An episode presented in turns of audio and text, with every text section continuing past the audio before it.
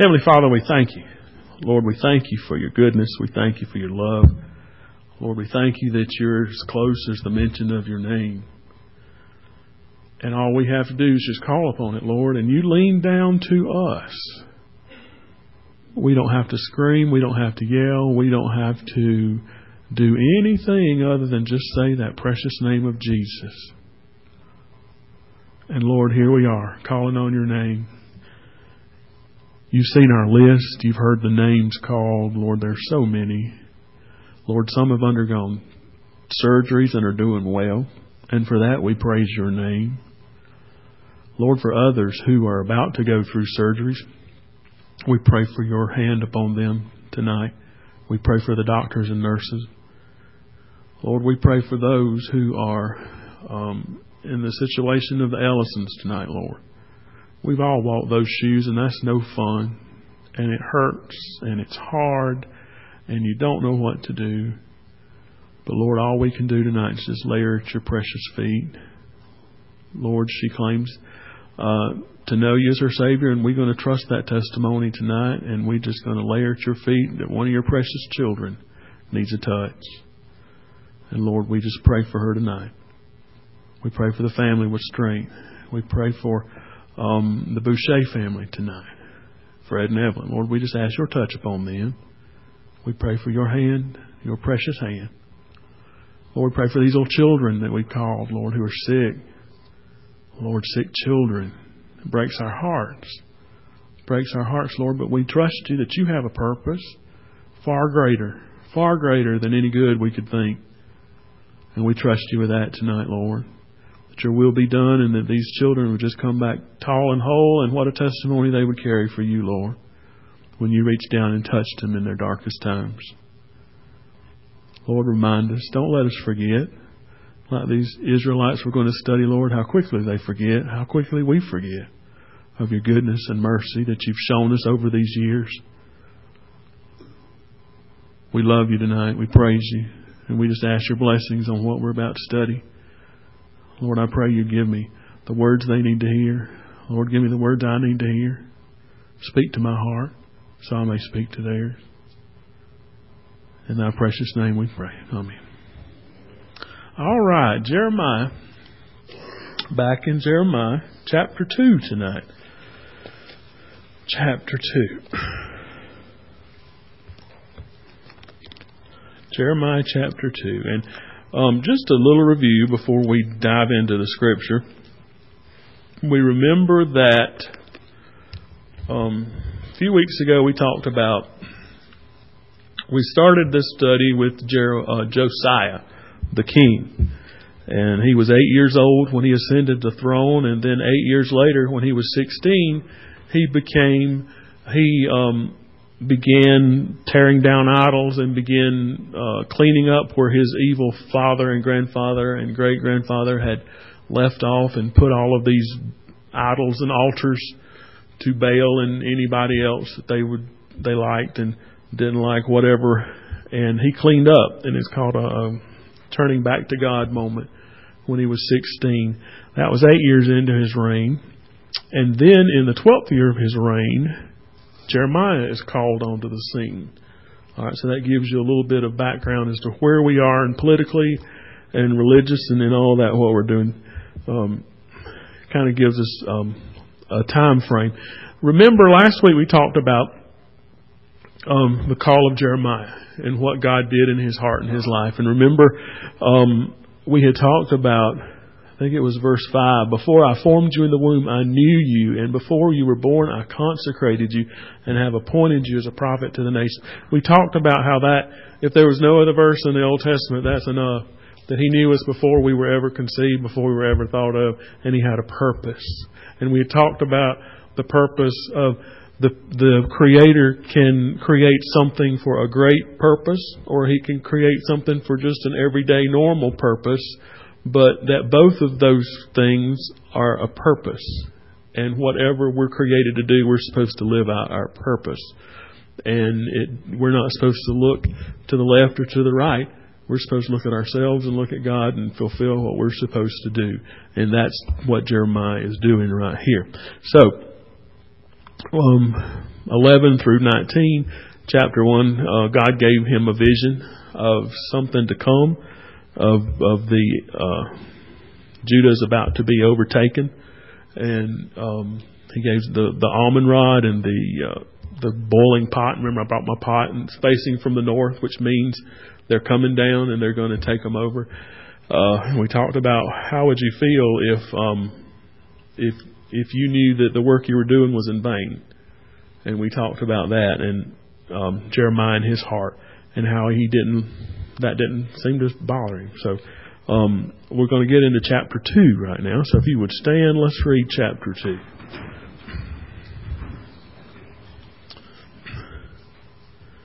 Jeremiah chapter 2, verse 1 And now the word of the Lord came to me, saying, Go and proclaim in the ears of Jerusalem, saying, Thus saith the Lord. Remember concerning you the devotion of your youth, the love of your betrothals, and following me after in the wilderness through a land not sown. Verse 3. Israel was holy to the Lord, and the first of his harvest, and all who ate of it became guilty. Evil came upon them, declares the Lord.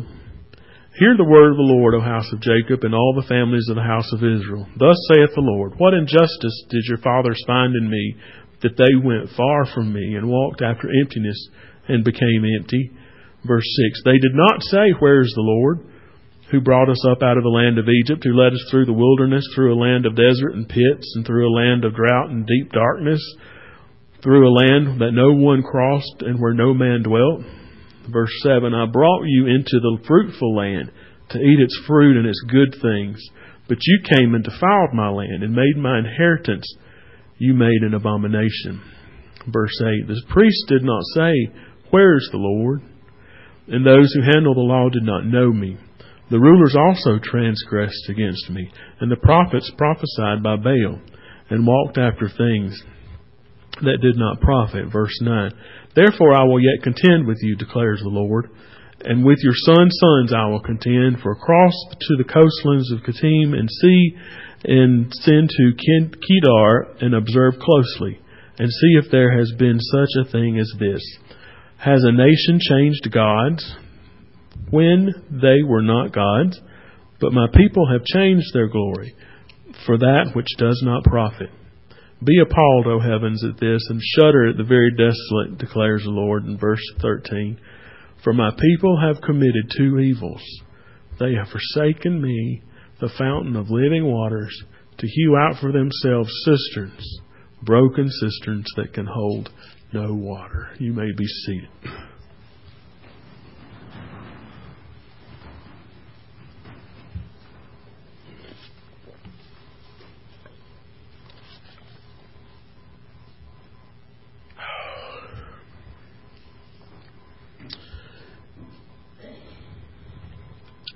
Chapter 2.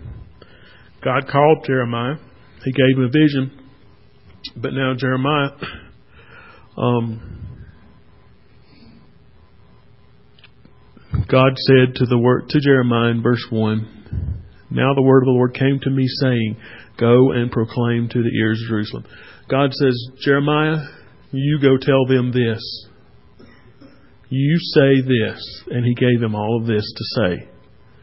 Sometimes when God calls us, He just says, "Go and be among them," and I'll tell you. You know, you kind of have a leading, but um, in this particular situation, God said, "Here, I'm going to give you the script I want you to use, and don't stray from it. And this is what I want you to say. Um, that's pretty clear. That's pretty clear. You know, he's got the call in his life, and and what am I supposed to say? And remember, Jeremiah was happy in his life, living, you know, out in the. He didn't live in Jerusalem he lived in the land of Anathoth and the land of Benjamin, so he was out there, you know, having his own little life, and God calls him, oh, excuse me, into all of this. Um, so, you know, here he's walking down the streets Jerusalem, had no friends, no family here. It was just God called him. And say this. Now, can you, we read through this, but can you imagine this being, there was no nice greeting, there was no, um, nothing like that. It was all a very much a, uh, you know, remember Jonah he said, "Go to Nineveh and say this. You know, if you don't turn back, you're going to get killed." You know, it was short and sweet and to the point. Um, kind of like this, just well, lots of words. Um, that's what he. That's where we are. But notice what he started out with. Thus saith the Lord, and God said, "This is the words of God." He said, I remember concerning you the devotion of your youth, the love of your betrothals, and you following me in the wilderness through a land not sown. Israel was holy to the Lord. This is verse 3. And the first of his harvest, and all who ate of it became guilty. Evil came upon them, declares the Lord. He reminded them of where they come from. He reminded them of where they come from. Like I mentioned in my prayer, how quickly we forget, how quickly we forget of where God has brought us from. Um, the Israelites were no different. They had a rich history, and, and it was told to them in many ways. They didn't have um, Wikipedia or Google search or whatever, but they had scrolls and they had the um, Torah, the first five books of the Old Testament. It was all in black and white form. But remember, we talked about in King Josiah, um, they come into the temple and they found the scroll, and the scroll was so old that it was new. They didn't know what this was, and it was the first hearing that had been in a long time. So that kind of tells you, yeah, but their parents didn't tell them about it or their grandparents didn't tell them about it. You know, they had become so used to this other lifestyle of following pagan worship, of, of worshiping whatever come across, whatever feels good, that they lost, they lost the vision of God and what He had for them. But He reminded them, I brought you out of Egypt. Not only brought you out of Egypt, but um, led you through the wilderness. Remember the Red Sea. Remember uh, Mount Sinai. Um, can you imagine remember when we talk about the wilderness, sometimes we think of uh, like barren wasteland, but but we don't we forget that it was a desert. Remember how hot a desert is. Remember Egypt, y'all, the Sahara Desert. It was hot then too. It, it's just a hot place. So they led them across this wilderness of nothing, nothing, but yet they never were hungry. In fact, food fell from the sky. They were never thirsty. They could get water from a rock. Their shoes never wore out. Um, they never. The worst thing that happened was a rattlesnake. Remember the snakes, the cobras, or whatever kind of snake it was. And what did God do? The, remember the He made the, the put the snake on the stick and said, "If you'll just come out and look at this, you'll be healed." Um, he He always had the plan, and, and they were taken care of. And here we are, several, you know, hundred thousand years later, um, and they forgot. They forgot how quickly we forget. But notice that God said, hear the word, uh, look at verse 6. Or verse 5. Let's start in verse 5. Thus saith the Lord, What injustice did your fathers find in me, that they went far from me and walked after emptiness and became empty?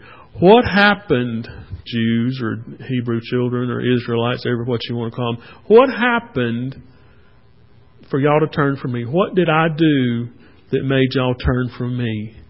That's what he's asking. He says, Did I not do all of this? What did I do? And look at verse 6. They did not say, Where's the Lord? They never said, You've led me out here to die. You have not took care of my needs. Now they told that to Moses. But what happened? Just as soon as they started, that, that need was met. Remember, they wanted something as simple as meat. We're tired of bread falling from the sky. We want a little meat. And what happened? Quail at their feet. They all they had to do was pick it up. Didn't even need a gun.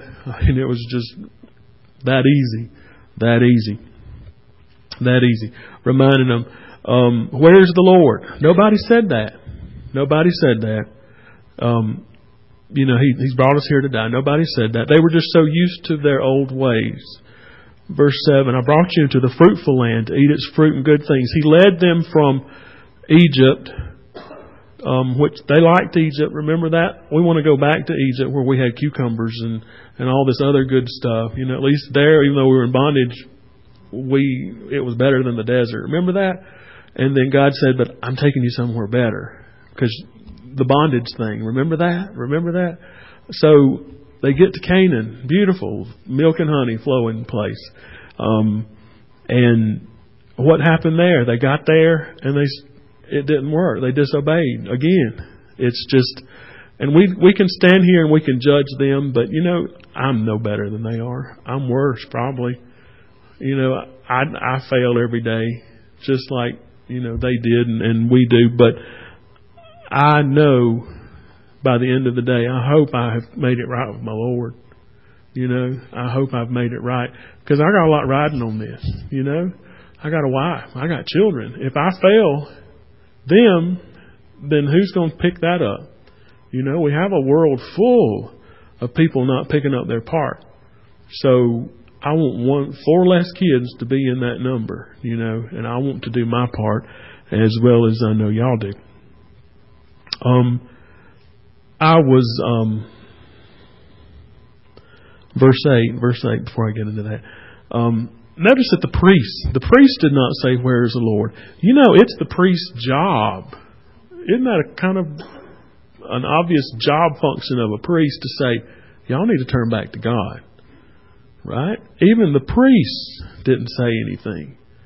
The priests just jumped right in and, and they were even corrupt and took money and, you know, if you give me, you know, 2,000 shekels, I'll forget what you just did. I mean, it was totally corrupt. They even, and we talked about this the first week, how they had used the precious, the precious synagogue, the, the temple of Jerusalem, and had made it into a den of iniquity and just had every idol doing idol worship in the precious house of God um, that that they worked so hard to build and God it was such a promise from God and here they are in the mess but what I want to get to tonight not, um, I want to get to verse 13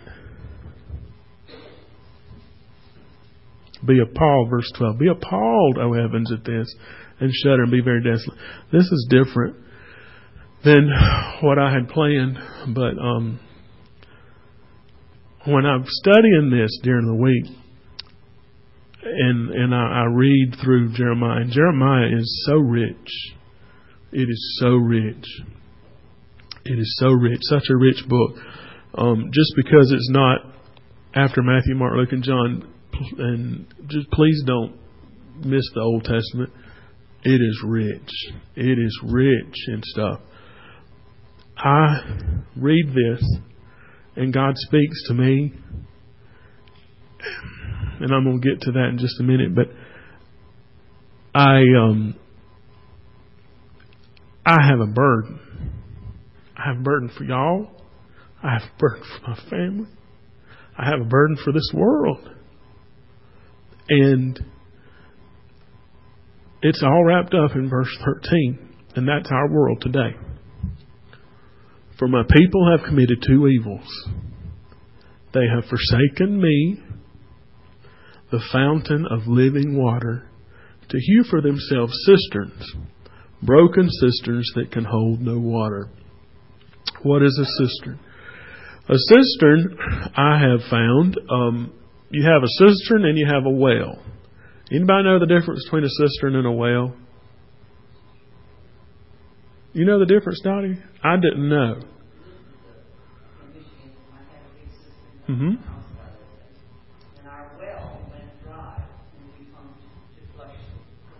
Mm-hmm. Right. That's it on the head. You have wells, and we're used to wells here in the South and they dig down into the ground, and what they hit are these underground streams and things, and, and a well keeps running. The water keeps running through these wells.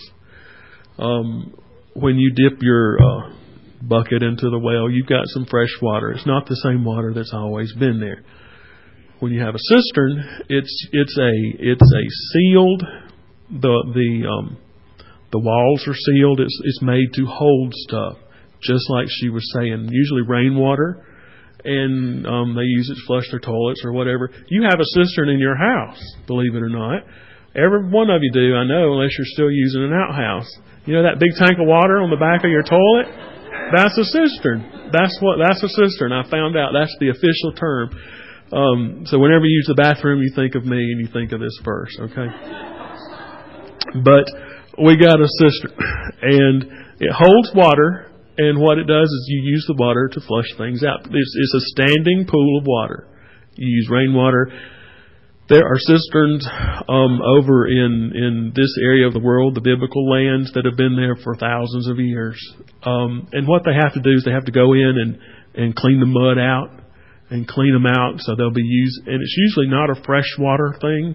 Usually you don't drink out of them just because of the stagnation and the stuff that it gets in them. But they do um, still use them today um, because remember, water the ice bucket challenge doesn't happen in the Sahara Desert. There, that water is precious. That water is precious. So they use things like this to keep, um, build these things um, to keep the water. But what I was, I have thought about is you have um, a fountain of living water and Jesus. And when I think read that, I think of Jesus.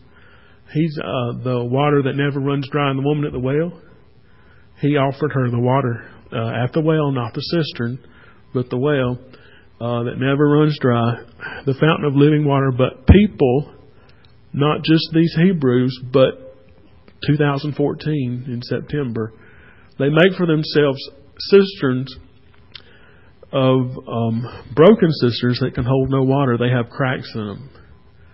What's the big deal? You have the fountain of living water, precious, precious water and then you have a cistern, and it'll go dry. What happens to a hole? If you got a hole in the toilet, what happens? It leaks out all over your floor, right? It can't hold water.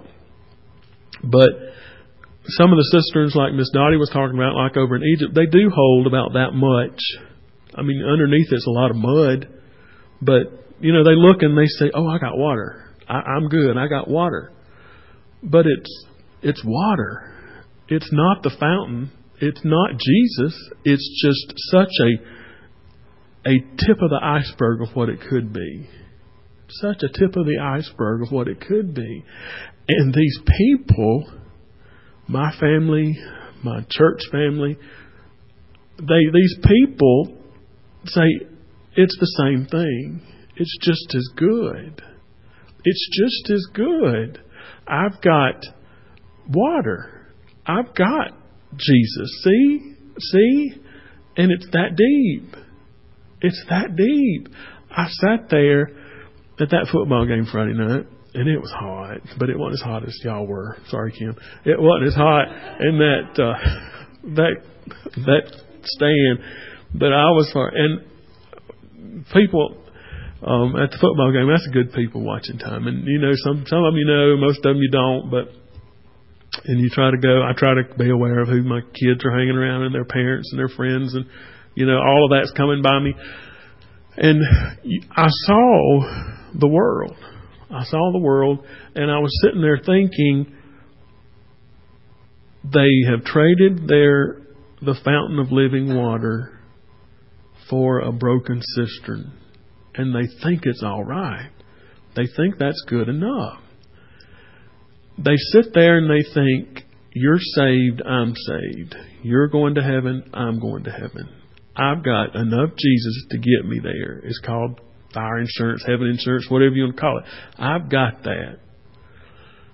But do they have that?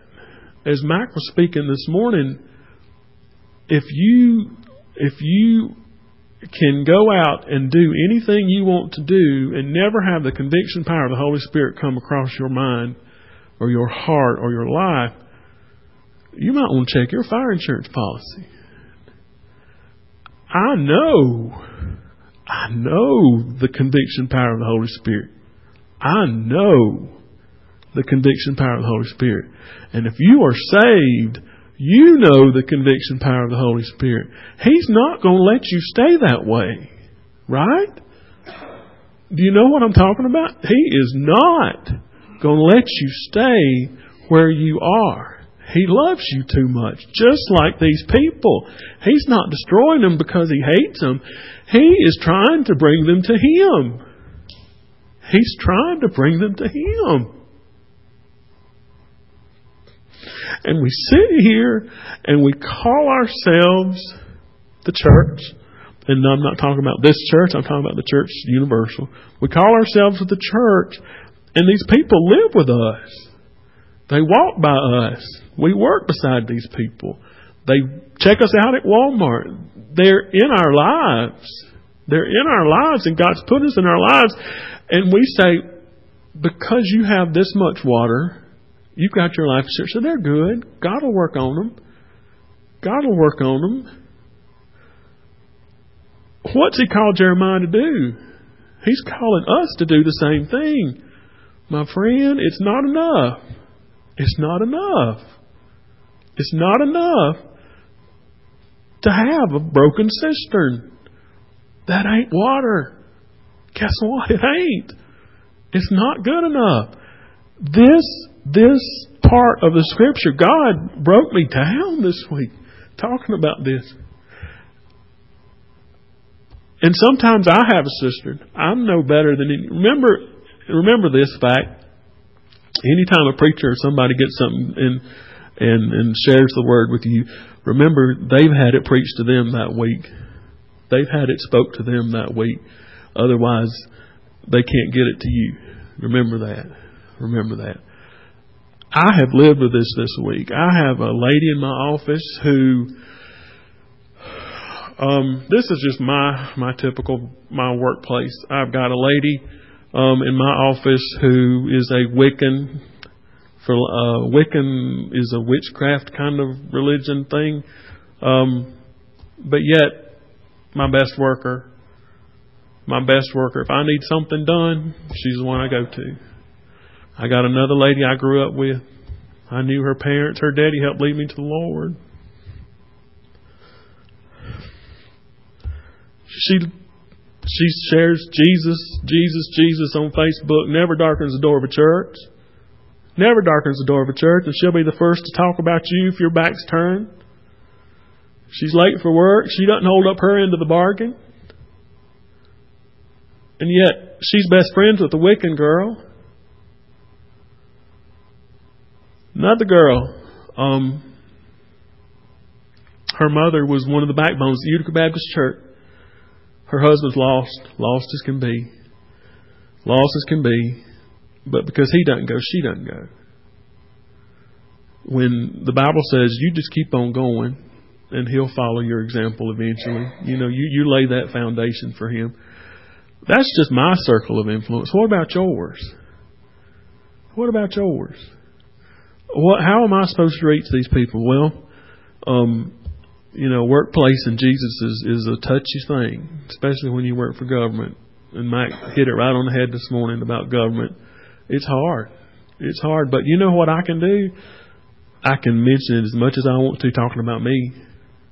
You know, I can tell them about me going to church. They know I do this. They know I'm here. So because they know I'm here, I have a testimony there, and they're watching me. They're watching me. The the um, the Wiccan girl, her husband had a medical episode this week. You know what she did? She said, "Can you pray for him?" You know, you know, can you pray for him? I sure will, honey. I sure will. I sure will. Um, they know. They know. And is she Wiccan because she believes? No, she just wants to be belong to something. And I think that's the bottom line. I think that's the bottom line. Her husband, he's lost. He goes right in with her on all that crazy stuff. And um, it's just the cisterns. It comes back to that. I, God has not let me live that down this week. The fountain of living water. We have that fountain. It's flowing out of me. It better be flowing out of you. And we've got that fountain of living water. And Jeremiah has been walking through these this town of Jerusalem. He's telling them, "You, you ain't got it. Just because you go sacrifice a bull at the temple, that ain't all there is to it. That ain't all there is to it." Um, we had a uh,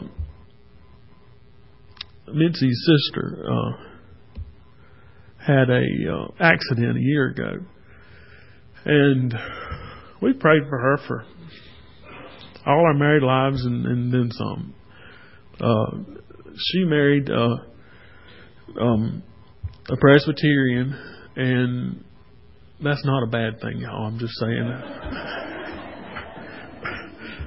But unfortunately, he was not a very active Presbyterian. Let me put it that way. So they have lived 30 years out of church. They drop in occasionally, but you know, 30 years out of church. Well, last year she had an accident, and this accident, uh, she fell, and and it uh, the way she hit, it jarred her spine, so that up and down her spine she developed abscesses, which is infection, and there was nothing they could do, and her fever went through the roof. She was in ICU for weeks and weeks, just hundreds of thousands, if not a million dollars in bills, just that quick. She had to go through rehab, couldn't walk, couldn't couldn't do anything. Mitzi would call me. They went right up there, her and her parents and sister and other sister, and they would go right up there and um she's it'd be she's unconscious. I mean it Mitzi had no hope. No hope whatsoever that week and but God brought her through that and and today she is working um, miracle. It is a miracle of God. But not just that part. The miracle of God is that she texts Mitzi and her other sister Andrea. They have uh, three-way text. I call them three-way calling. It's three-way text, and they text each other and copy. It's just their phones are always going off. But it's always something Jesus. She mentions Jesus and God and blessings and uh, what a difference a year makes. What a difference a year makes. But the thing is, they're still not in church. Still not in church, but closer than they were. And we take all that we can get. But their problem, they got cisterns. She grew up at Seneca Baptist, went there, Acteens. She was she went through the Acteens program. They have pictures where she you know how they do the remember the regent thing, they queens and and they got all the gowns and all that stuff. She did all that and uh Mitzi was too.